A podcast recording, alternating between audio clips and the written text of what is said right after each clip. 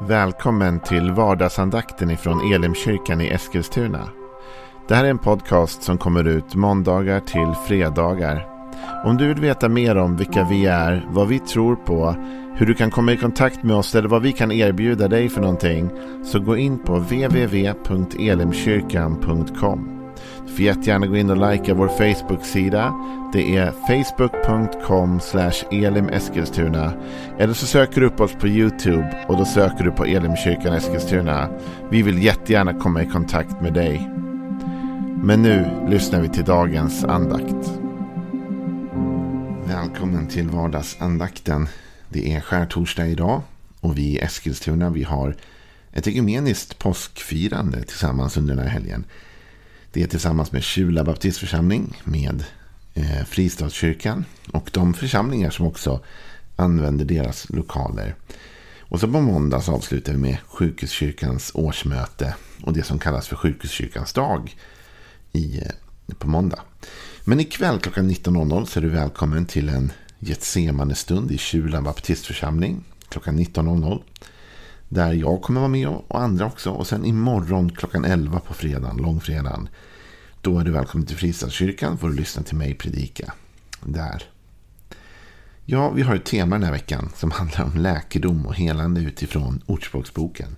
Och jag vill ta med dig in i eh, en text som kan tyckas lite konstig kanske så här i påsktid när vi liksom på ett sätt bearbetar mycket sorg och smärta. I alla fall under skärtorsdagen och långfredagen. För att sen då komma in i glädjen på söndagen. Men jag vill läsa med dig ifrån Ordspråksboken 17 kapitlet och den 22 versen. Glatt hjärta ger god läkedom. Brutet mod suger märgen ur benen. Ett glatt hjärta ger god läkedom. Brutet mod suger märgen ur benen. Att, att hjärtat kan ge läkedom, till och med god läkedom.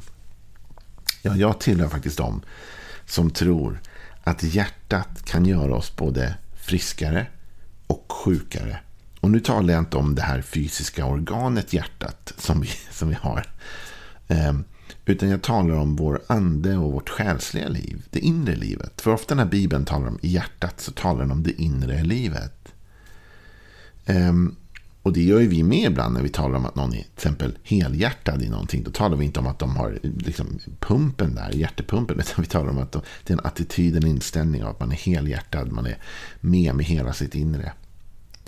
Ett glatt hjärta ger god läkedom, säger Ordspråksboken. Med andra ord, om vi mår bra i anden och själen så leder det till läkedom. Nu är det ju inte så att, att när Bibeln talar om det här så talar den bara om ett att, att må bra i hjärtat, utan att vara glad i hjärtat. Ett glatt hjärta ger god läkedom. Eh, men det finns en kontrast till detta också såklart. Och det är det han säger att brutet mod suger märgen ur benen. Med andra ord, man kan bli sjuk också om man har eh, den här sorgen i hjärtat. Det brutna modet man bär runt på. Det kan faktiskt även sätta sig i kroppen, i benen. Så det är viktigt att vårda vårt inre och att vårda vårt inre med glädje. Vet du vad? Jag tror att allting som är skapat av Gud har ett syfte. Jag tror att det finns ett syfte med, med skratt, med glädje, med humor, med komik. Jag tror att det har till funktion att faktiskt få oss att må bättre. Och det finns ju till och med medicinska studier om detta. Att det händer saker fysiologiskt i vår kropp när vi skrattar. Som är bra för oss. Ehm, och när du och jag, det har Bibeln sagt i många, många år. Att ett glatt hjärta, det är gott för oss. Det ger god läkedom. Och Det här tror jag är någonting som du och jag måste vara uppmärksamma på i vårt liv. Det kan vara som en liten, en, liksom ett mätsticka på något sätt. Va? På samma sätt som du mäter oljan i bilen liksom, på den här mätstickan och kollar hur mycket olja finns det kvar. Så kan du mäta också. Vart är jag i mitt välmående just nu? Lite grann utifrån hur mycket glädje du har. Hur mycket skrattar du? Hur, mycket, hur ofta liksom eh, får du verkligen ge dig hän i ett, ett gott skratt eller i en god ton, en så här rolig grej. Du tittar på något kul, vad som helst. va? Jag förstår att det kanske låter oandligt för en del. Men jag skulle faktiskt vilja säga så här till dig. Att vet du Att titta på en, en komedi, att titta på något roligt, att prata med någon som alltid får dig att skratta. Det här är faktiskt saker som är andliga. Därför att Bibeln har gett oss den här visheten. Den har sagt att om du har ett glatt inre, en glad ande, en, ett glatt hjärta, då leder det till bättre välmående i din kropp. Det här är en del av Bibelns väg till helande. Att våga skratta, att våga, våga uttrycka glädje. Och jag vet att en del tycker att man ska inte skämta i kyrkan till exempel. Det ska inte vara en glattig attityd. Och jag är ju en sån här som när jag predikar gärna kastar in ett skämt lite då och då. Eller något att skratta åt. Och vet du, en del tycker det där är eh, ovärdigt eller vad man säger. Men vet du vad jag tycker att det är? Jag tycker att det är läkande. Jag tycker att det är helande. Därför Bibeln säger att ett gott, eh, eh, ett glatt hjärta ger god läkedom. Och jag vet att det finns människor som mår dåligt och de behöver få skratta, de behöver få uttrycka glädje för det påverkar deras kropp. På samma sätt som när du och jag går och tjurar hela tiden eh, och liksom bara göder de negativa tankarna och känslorna så blir vår kropp faktiskt sjukare av det också. Det suger märgen ur benen, säger Ordspråksbokens författare. Och jag törs säga att det här är vetenskapen också med på. Att ju bättre vi mår inuti, ju större chans har vi att även må bra i det fysiska. Det finns faktiskt ytterligare ett bibelord från Ordspråksboken som går i ungefär samma linje. Nu bläddrar jag min bibel här som du hör. Ehm, och det är i kapitlet innan. Då vi kan läsa tillsammans ifrån det sextonde kapitlet. Det sextonde kapitlet sa jag, men jag menade 15 kapitlet. Det femtonde kapitlet och den trettonde versen står det. Ett glatt hjärta gör ansiktet ljust. Hjärtesorg ger modlöshet. Ett glatt hjärta, igen, ger, hjärt, gör ansiktet ljust. Alltså det påverkar mitt, mitt beteende. Det påverkar hur jag är. Och hjärtesorg, alltså om hjärtat är, är ledset, det ger modlöshet. Men tänk att ett glatt hjärta kan synas i ditt ansikte och i mitt ansikte. Och det kan märkas i vår kropp. Och det ger god läkedom. Man läser i eh, den engelska King James version av Bibeln så står det A merry heart does good like a medicine. Ett gott hjärta fungerar som en god medicin kan man säga. Och jag gillar det uttrycket medicin. Därför att det är inte en liksom kur som att man bara skrattar till en gång och så är man helt plötsligt frisk. Va? Det är inte så, inte det jag säger. Men det jag menar är att om vi tar glädjen som en sorts medicin i vårt liv över tid. Medicin tar man ju varje dag. Liksom. Medicin tar man så ofta den är, är, är liksom, det är föreskrivet att man ska ta den. Om man tar med glädjen som en medicin i sitt liv varje dag applicerar den in i sitt hjärta Se till att man skrattar lite varje dag. Se till att man har något roligt att se fram emot. Se till att man har glädje för ögonen. Om man gör det, då ökar man faktiskt sin förmåga att må bra. Då kan det till och med komma ut i både kroppen och ansiktet. Då ger det god läkedom åt din kropp, men det ger också en, en lyster åt ditt ansikte. Va? Det gör ansiktet ljust. Medan modlösheten och sorgen det gör hjärtat tungt.